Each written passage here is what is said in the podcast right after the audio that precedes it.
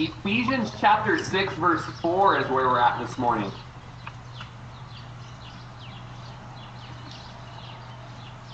It's here in Ephesians chapter 6, verse 4, that we see the responsibility of fatherhood declared and defined. It's in Ephesians chapter 5 and 6 that we see the transforming power of the rule and the lordship of Jesus Christ in the life of a father. Let's read the verse together this morning. Why don't we go ahead and stand? If you're, if you're comfortable, you don't have to. I just know uh, you want to stand and get the blood pumping before we sit down again for a little while. We'll read Ephesians 6 4 together, and we'll pray. This is to you, fathers. And you, fathers, do not provoke your children to wrath, but bring them up in the training and admonition of the Lord. Lord Jesus, this is your word. We pray that you would speak to us with power and with great authority today, and that you would truly transform each father in this place by the power of the gospel, by the power of the Holy Spirit. Lord, that you would get our eyes on you as the true and the best and the greatest dad, the greatest father that there's ever been. Lord, you know, I just, I almost want to cry, Lord. Because as I study for this, I just, I had to live it out with my own children, even yesterday, even this morning, Lord. I had to have my wife just, just exhort me towards peace and exhort me towards patience and gentleness with my children. And Lord, you know that as I speak, I'm not the authority on the subject, but God, we come to your word which is the beautiful authority on the subject. Change us as husbands, change us as dads, and Lord, we know there's a word for the moms here today as well. There's a word for the grandparents today as well.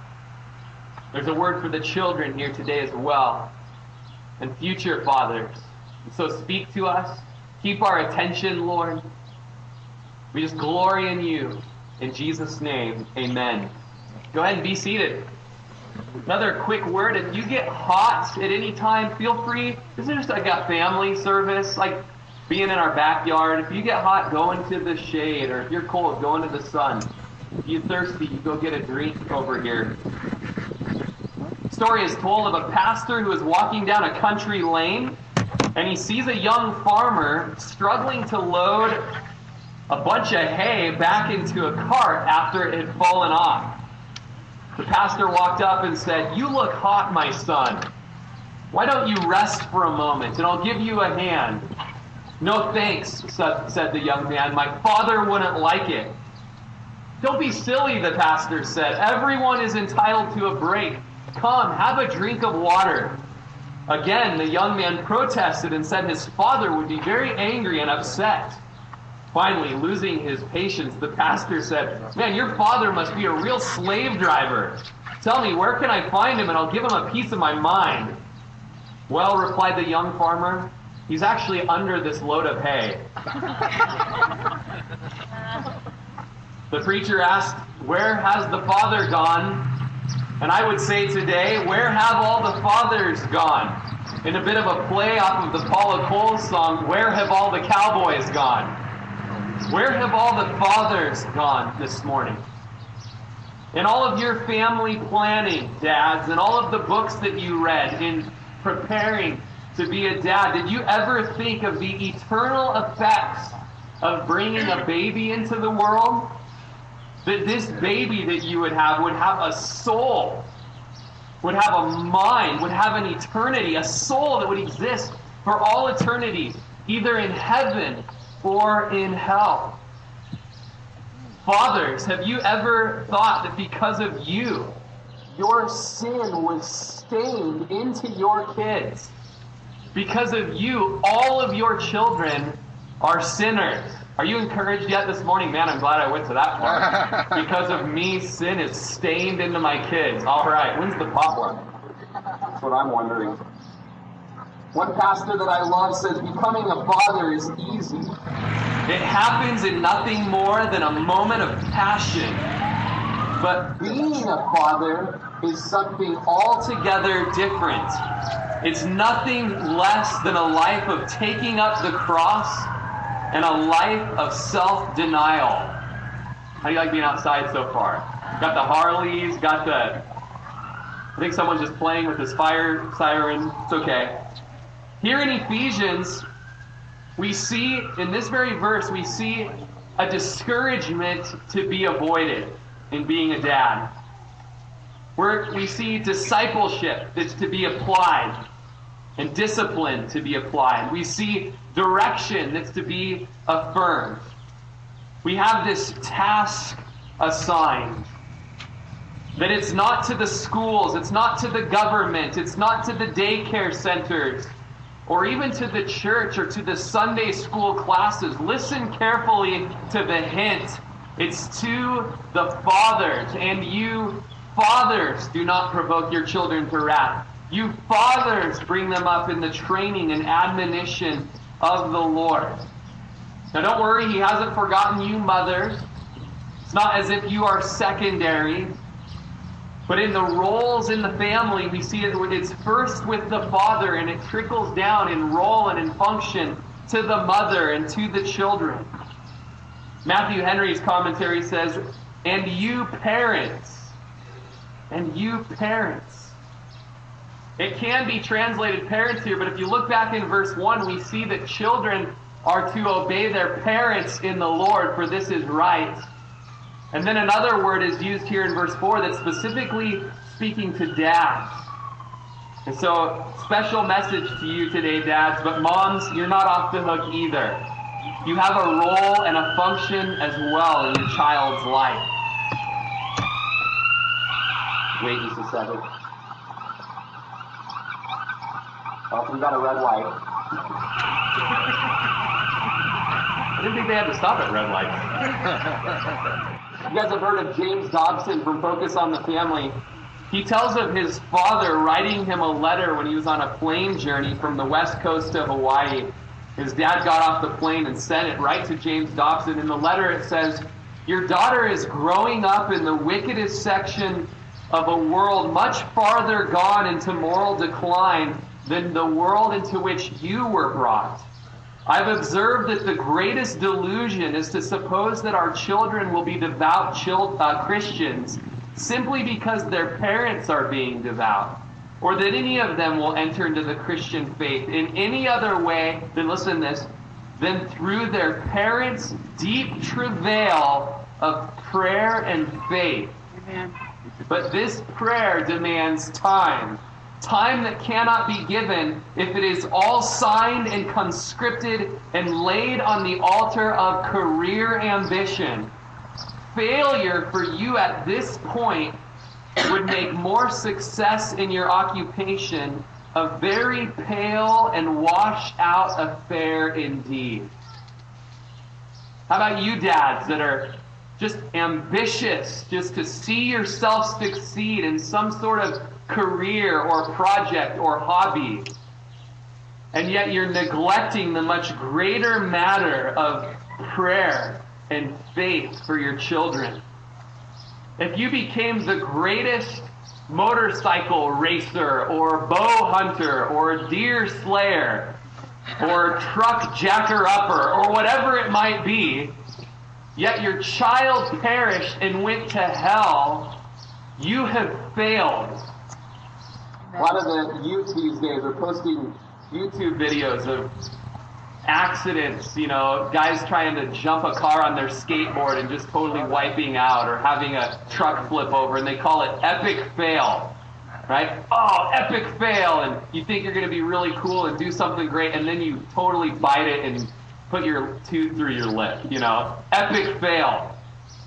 Dads, if you try to do anything great in this world but neglect your children, epic fail. Neglect their spiritual lives, epic fail. Amen. Been reading the Old Testament and I see these kings and I see these great men of God and I see these priests and are and are who, who are like the pastors of their day and they're horrible dads and their kids are pagans and they're rapists and they're thieves and they're idolaters, but their dads are these great men of God, and we would say, epic fail there, David. Epic fail there, Eli. Epic fail, Solomon. Wisest man in the world.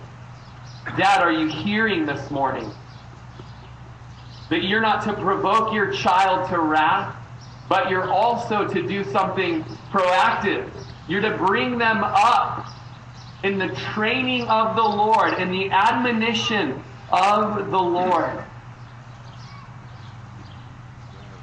Now we know that we are prone to provoke our children to wrath. Dads, aren't we? I think that's why it's spoken to the fathers there. It's because we are the ones who are most likely to be passionate towards our kids and provoke them to wrath or discouragement. And I'm, I'm kind of a comedian, and I'm kind of a comedian at home, and I love to like laugh with my kids, and sometimes my laughing will be poking fun at them and actually turn to discouragement to them. There's so many times when I am exhorted by Lindsay, hey, don't provoke your child to wrath, Rory, pastor dad. As my son walks away with his chin to his chest and a big frown on his face, weeping and tears going down his face. You know, the beautiful thing, though, is, that everywhere the gospel goes, everywhere Christianity goes, women are elevated and children are elevated. In so many other countries and other religions, women are like scum, man. They're worth nothing. Their testimony is worth nothing. They're not valuable. We've seen that in our own country in the last century, our country kind of coming out of that. But wherever the gospel goes, man, women are, are shown to have great worth and value. And everywhere the gospel goes, children are shown to have great value and great worth. When Paul wrote the letter of Ephesians and Colossians, the Roman government had this philosophy of patria potestas. Patria potestas, and it meant absolute power of the Father. Absolute power. That meant that the child as a baby, when the baby was born, a child was brought before his father and laid at the father's feet.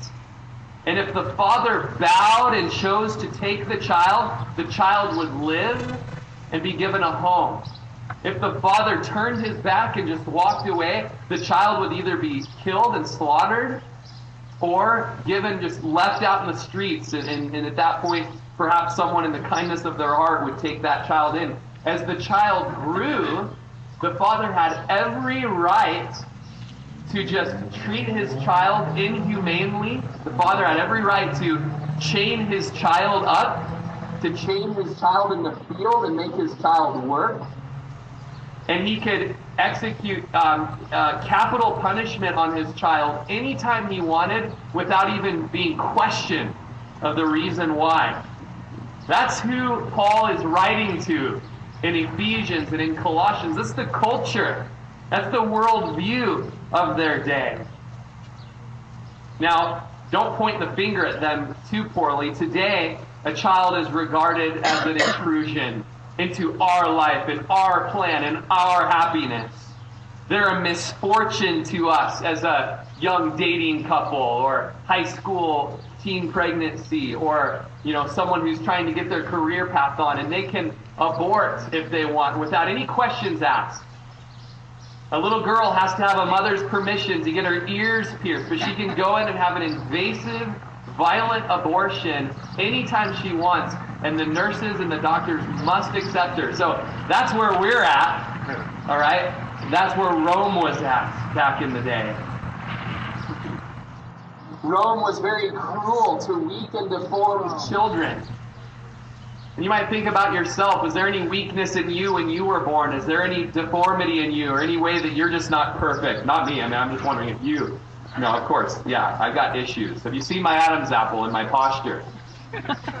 but Seneca, a Roman historian, writes We slaughter a fierce ox, we strangle a mad dog, we plunge a knife into a sickly cow, lest they taint the herd, And the children who are born weakly and deformed, we drown. Enter in Paul the Apostle preaching Jesus Christ. And he says, Now, now, now, hold on, dads. Don't provoke your child. Don't discourage your child. Colossians, very similar, chapter 3, verse 21. Don't exasperate your child. Don't annoy your child. Annoy, exasperate, provoke. Are you kidding me? He's chained up in the field. Come on. I could drown him if I want. And you don't want me to annoy him? Yeah, it's exactly right. I want you to rather bring them up lovingly, diligently, regularly, with much concern. Bring them up in the training and the admonition of the Lord. As we look at this this morning and the things that we're taught, this isn't from a textbook, but it's derived from our God as our Father.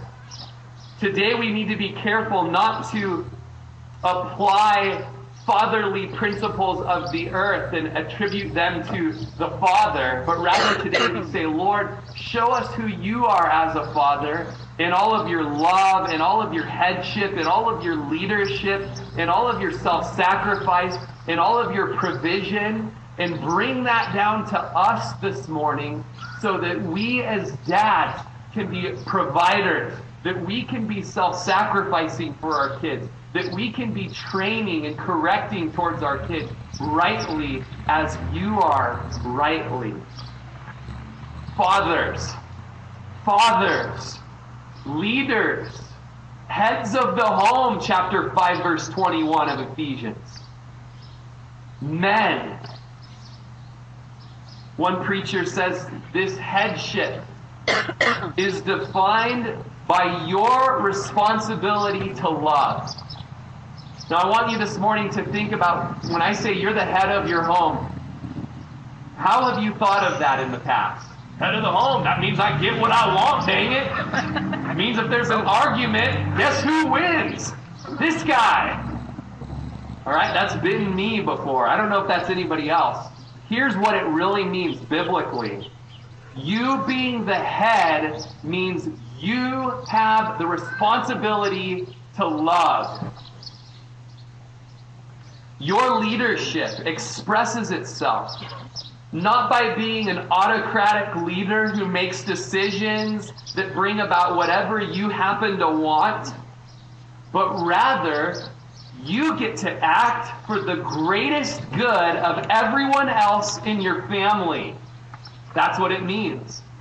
You get to do everything and make all of the decisions on the basis of what is best for everyone else, not yourself. We have that modeled in God the Father. We have that modeled in God the Son. Fathers, your leadership is rooted at its core in two words self denial. Self denial. It's how you lead. It's what it means to lead anywhere, whether it's in your home, in the church, in a school, in a workplace, in a secular organization. The biblical pattern of leadership is self denial. and ultimate accountability for that rests on the dad.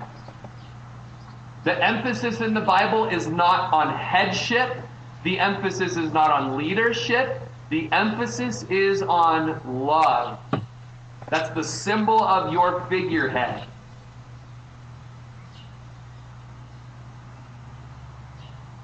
Husbands, love your wives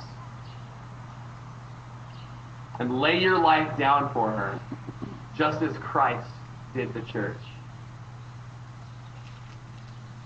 Employees, love your, or employers, love your employees, the New Testament tells us. Fathers, love your children. Do not provoke them to wrath. Each of these relationships, husband, wife, fathers, children, masters, slaves, it's all in Ephesians, all these different relationships are addressed. The first partner is exhorted to be submissive and obedient. A wife in Ephesians 5:22 exhorted, "Be submissive and obedient to your husband as to the Lord." Ephesians 6:1, "Children, obey and be submissive to your parents." Slaves, be submissive and obedient to your masters, right?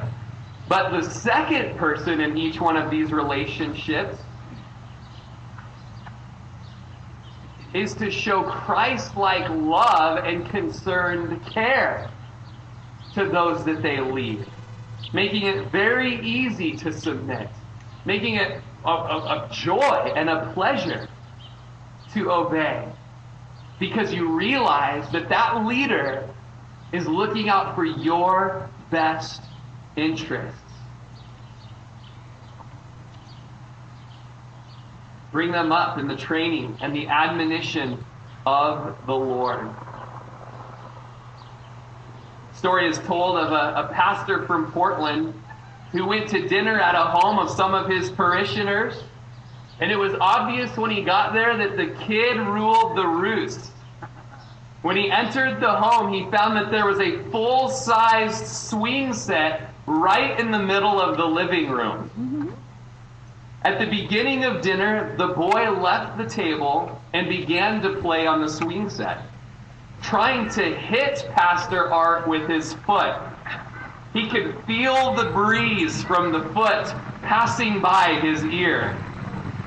And Pastor Art Azurdia says, Now this boy is grown up and is a man and is nearly incapacitated as a human being. He cannot function in any meaningful way with people, let alone serve as an instrument of the advancement of the kingdom of God. He's been paralyzed by his parents' passivity. Parents that don't bring their child up in the training and admonition of the Lord set their child up to be worthless. Amen. Worthless husbands, worthless dads, worthless men and women in a church, in a community. The Duke of Windsor was asked what impressed him most about America, and his response was telling. It said, I was impressed with the way American parents obey their children. Only in America, Brooks and Dunn sing. Ephesians is telling us that in being faithful to God's design, parents should seek to create a con. Sorry, Tammy. We'll get we'll get that. Sorry, Kendra, that was yours. You got it memorized, though, right? It's pretty simple music, simple words. In God's design, parents should seek to create a context in the home that furnishes their children the greatest possibility of succeeding in God's commands. It's addressed to dads here because between us dads, we need the greatest admonition. More than anyone else in the home, it's me who sets the tone. It's I who set the tone. I'm the thermostat on the wall. I say 80 degrees or 60 degrees or 40 degrees. That's what sets a spiritual tone in the home. That's what sets the mood in the home. When I'm joyful, my children are joyful. My wife is joyful. When I display affection, they display affection. When I speak the gospel with ease, they speak the gospel with ease. When I sing praises to God, not just at church, but at home regularly, my family's singing praises to God. Matt read this song here uh, that uh, they sang 10,000 Reasons. It was playing, and, and my little Laney girl, she just she's doing something. She looks up and goes, "It's the Holy is the Lord song." like, I don't know if that's the Holy is the Lord song, but yeah, right. She loves to worship. My son Russell loved to worship. But you, husbands, you fathers, you set the tone. You're the thermostat. Do your children ever see you pray?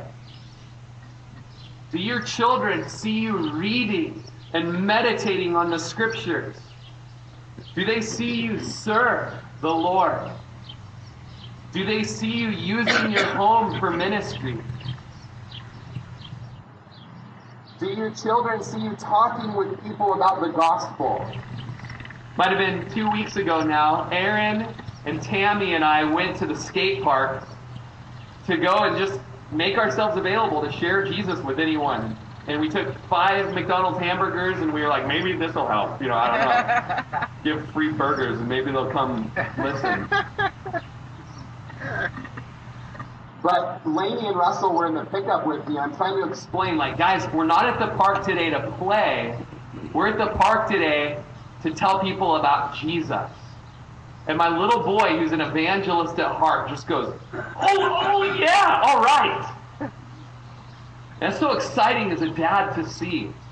I'm not saying I'm the best model to him, but we pray all the time together that the Lord would help us to be used for his kingdom and tell people about Jesus.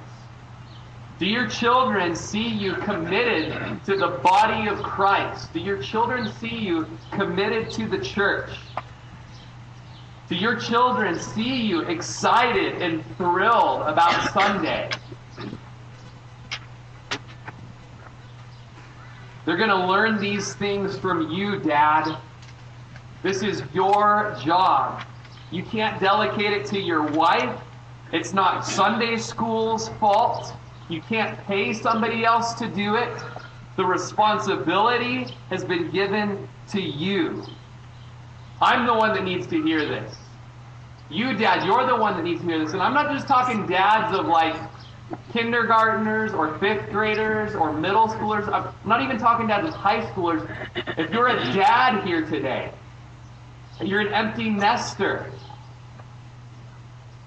Your kids have grandkids. This is for you today as well.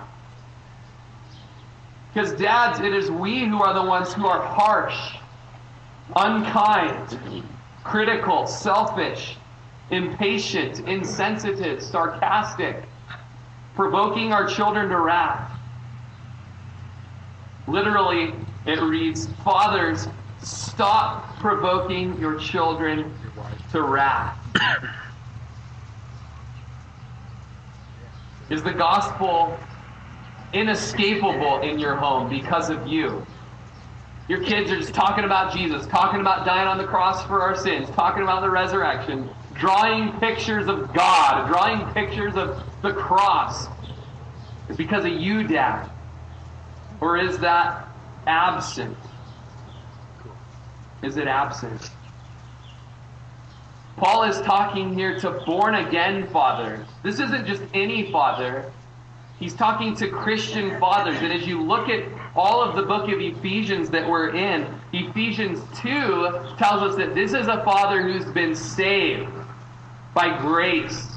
This is a father who's put his trust in Jesus to have his sins washed away. It's a saved father. Have you been saved today? Saved from what? Have you been saved from sin? Have you been saved from the consequences of your sin, which the Bible tells us is God's wrath being poured out upon you? It's not going to be fun. It's not going to be good. Hell is only part of it. Have you been saved? Today, if you rest in what Jesus has done for you, if you trust in Jesus' perfection and how he and his perfection and never screwing up and never messing up, he became a man and he lived a perfect life and he died and was sacrificed on the cross so that you wouldn't have to be put on the cross. So that all your failures as a dad wouldn't pin you to a tree. Jesus came to seek and to save those who are lost. Have you been saved, Dad? Today, right now, where you're at in this park, you can just say, I want to be a, a saved dad. I want to be a saved mom.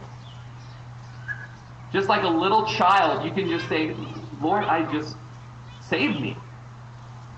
I put my trust in you. Thank you for dying on the cross. Thank you for rising from the dead so that one day I'll rise from the dead too. What other kind of dad is this? Ephesians 4 says that this is a dad that's involved in the life of his local church. He's involved in the life of, with pastors and evangelists and prophets, and he's he's being taught correct doctrine in his church. He's being taught correct things from the scripture. He's not like a little child that's tossed to and fro with every new doctrine and teaching.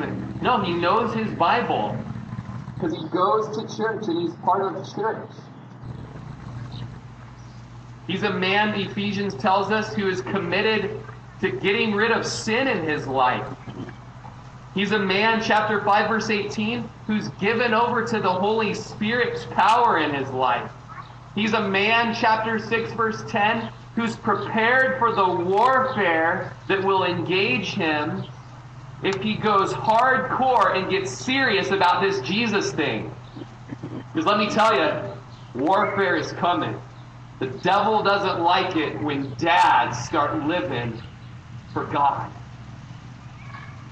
Paul's talking about born again fathers who are shaped and controlled by the gospel, who seek to apply the gospel and the Bible to every situation in their life even in acknowledging his own failures. What compels us to take up such a responsibility of training and admonishing our children? It should be the gospel. It should be the good news of how we've been saved and what we've been saved to and what we've been saved from.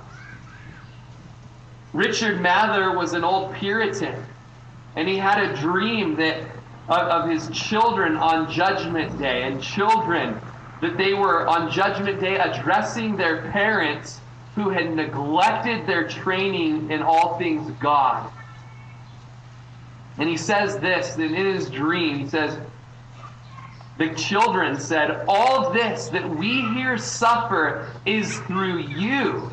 You should have taught us the things of God and did not. You should have restrained us from sin and corrected us, but did not. You were the means of our original corruption and guiltiness, and yet you never showed any competent care that we might be delivered from it. Woe unto us that we had such carnal and careless parents, and woe unto you that you had no more compassion and pity to prevent the everlasting misery of your own children. Is that strong or what? Did you think, dads, when you got your wife pregnant, that you were creating a soul? That you were creating an eternity? Do you realize how responsible you are? The good news is that where we've failed, where we've neglected our children, there is grace today. Man, there is coming to Jesus today and saying, I have failed. I need you. I need your power. I need your wisdom. I need your patience. I need your care. I've been provoking my child to wrath. I've been discouraging my child.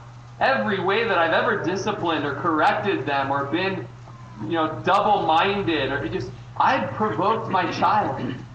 They've been discouraged because of me. To this day, my son is discouraged because of me. To this day, my son can't hold a job. He's undisciplined. He's an addict. It's because of me. It's not all because of you. Not every situation is that way. But if you would know today that that's you, you need to know that there's grace. That God's grace covers your sin and forgives your sin and puts in you perfection. And now He empowers you to live the life that a dad should live. To be the dad, to be the encouragement, to bring about the training and the admonition. There's much to say. But I want to close this morning with what this training and what this admonition looks like and what it doesn't look like. Very quickly, I'm going to list off eight things that will bring about discouragement in your child. We, we discourage our child by failing to allow them to be what they are, namely children. And very quickly, we know what that means, don't we? We've got a six year old son, and for some reason, I just think that he needs to be me when I was 17 years old. I want you to behave like this. I want you to, to you know, be around people like this. I want you to be responsible like this, and this, and this, and this, and this, and this. And, and just this, this week, I was traveling to Southern California with some friends, and we were talking about how we expect so much from our little boys so much from our little girls. We forget they're three. We forget they're six. We forget that God's grace is available for them to be kids. And man, I think about where I was when I was six. I'm not going to share things. It involved wet beds and sleepless nights on my parents' floor and going to school with sunglasses over my eyes because I was crying because I missed mommy and daddy and having to be sent home because I was so sad and missed them. And that, that's me, six years old. Why do I expect more from my son? To let our children be children. We discourage them and exasperate them and, and lead them to bitterness, the language says. By treating them with harshness and cruelty, we forget their lives are fragile. Men, we must not push our weight around physically, verbally, or mentally. We shouldn't use our tongues to crush their spirits. We discourage and embitter them when we ridicule them in front of others, especially in front of their kids. Why don't you do things like them? Why aren't you more like them? Why do you got to be so dumb like that? That's, that's wrong, dads. We embitter them by showing favoritism and entertaining unhealthy comparisons. Why don't you be like your older brother? Why can't you be more quiet like your sister? And we see in the Bible there's times where there was favoritism. Isaac showed favoritism to Esau, while his wife Rebecca showed favoritism to Jacob, it brought turmoil in the home that would last for years and years and years. Later on, Jacob would show favoritism to Joseph, which would cause radical turmoil in the home. Such turbulence. Mocked, fake, attempted murders and selling a brother into slavery because of favoritism. Amen. We learn the lesson from the Old Testament fathers. We embitter and discourage our children by failing to express approval, even at small accomplishments. The little picture where you're like, is it an octopus or a school bus? I don't know. Whatever it is, it is so stinking beautiful, it's going on the fridge for three months. That's what our house looks like. You guys are like, it's not Christmas anymore. What's that doing on there? Hey, we're just so proud of it, right? by being arbitrary in the exercise of discipline so that our children never know where we stand. That'll discourage, that'll confuse, that'll annoy our children. They get like 30 spankings when they did it this time, and this time, like, you laugh about it. Lord, give us consistency in the way that we discipline our children. We discourage them and embitter them by neglecting them or making them feel like they're an intrusion in our life. Hey, Rory, Lindsay, we'd love to go on a double date with you. When can we make that happen? Oh, you know what? We just don't double date anymore. We got these little guys, and they just, you know, we never have any time to do anything fun anymore. Kids hear that. We've said it, haven't we? It's discouraging. And finally, by making them achieve our own goals rather than their own goals. You're going to be that baseball player that I always wanted to be but never wanted to go to practice. Now it's on you, boy. It's not right, dads. Don't discourage them, but bring them up in the training and admonition of the Lord. Last thing here, turn to Deuteronomy chapter 6. Deuteronomy chapter 6, verses 4 through 7. Says this Deuteronomy 6 4. Hear, O Israel, the Lord our God, the Lord is one. That's like Israel's verse, man. That's called the Shema, and they say it all the time, every day. That's their prayer. And they say, You shall love the Lord your God with all your heart, with all your soul, with all your strength. And listen to verse 6 here.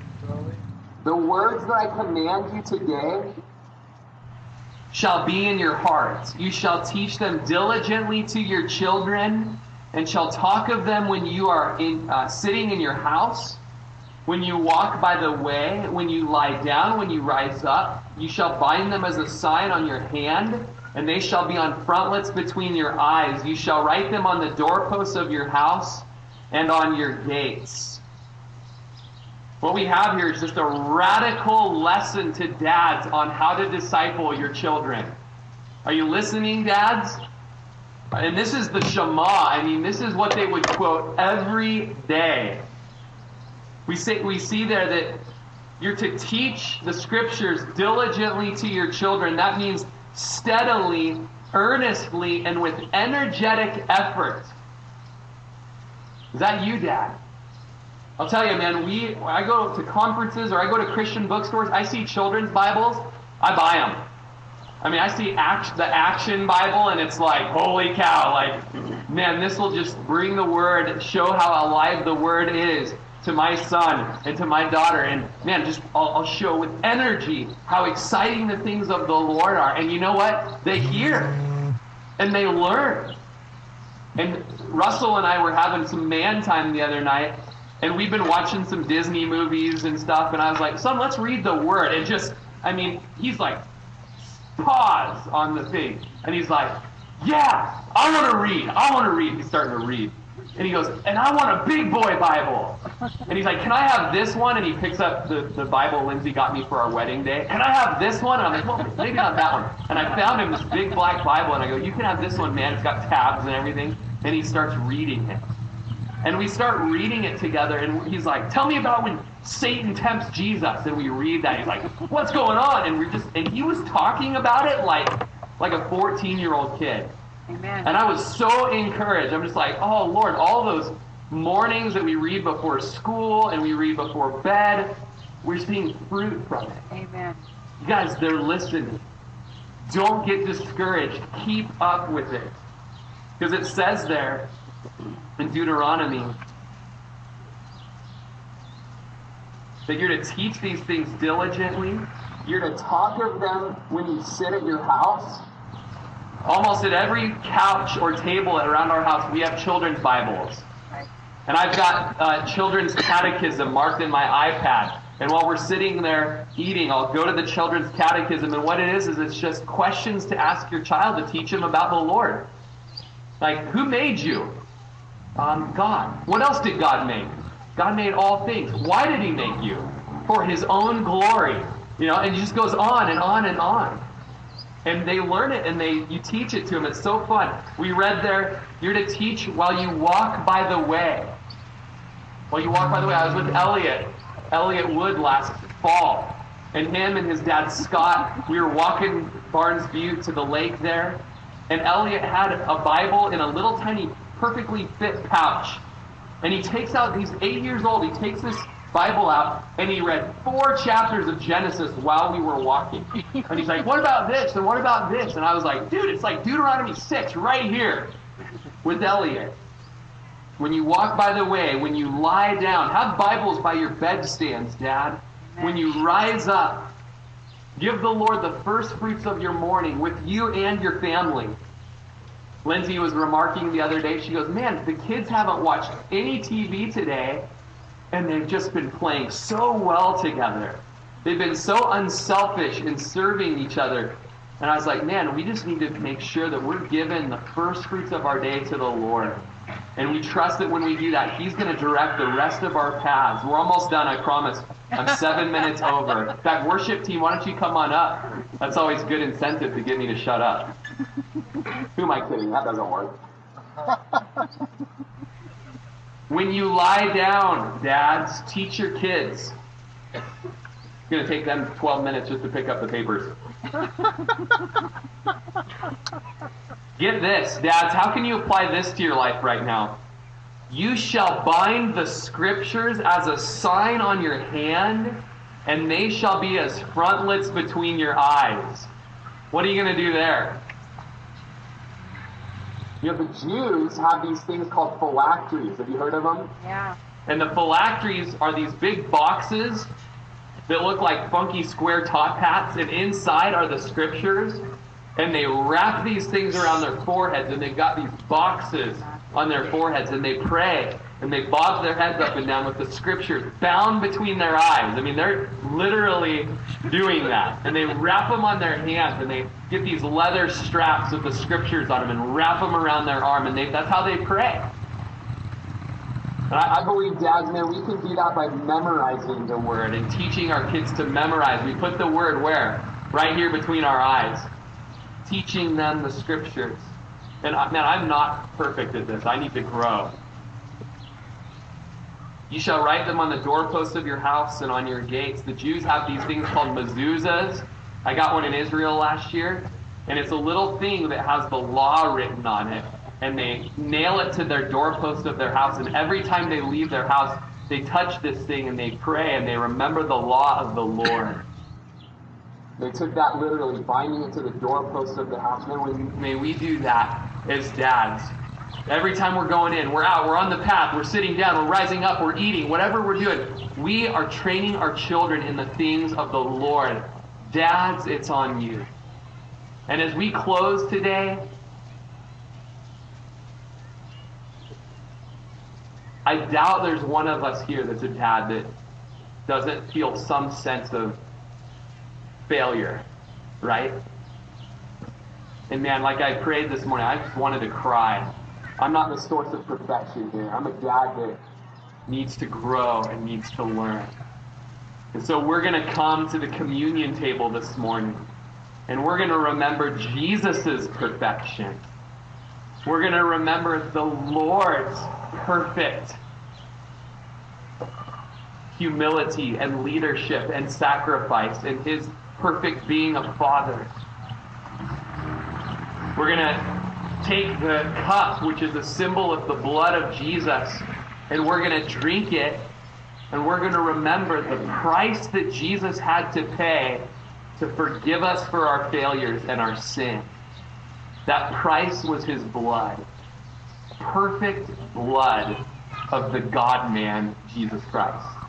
And we're going to take the cracker and we're going to remember his body that was stripped and whipped and bruised and beaten so that our sin and all our failures as dads, as parents, as moms could be washed away. And as we take communion, we receive this morning the forgiveness of sins. We let the Lord take away guilt of failures as parents. And we allow him to give us a fresh start to go forward in the power of the Holy Spirit. To be dads that do not exasperate their children and annoy and chronically annoy their children, but dads that bring them up in the training and admonition of the Lord. Amen. Let's stand, and how we typically do it at Calvary Chapel is that during the last song, as you're ready in your heart, you can come forward and take the elements of communion, and you can just go back to your chair and just pray and get right with the Lord. Confess. Excuse me. Three weeks of cold. And just confess sin, confess faults, and thank the Lord for his death and his burial and his resurrection.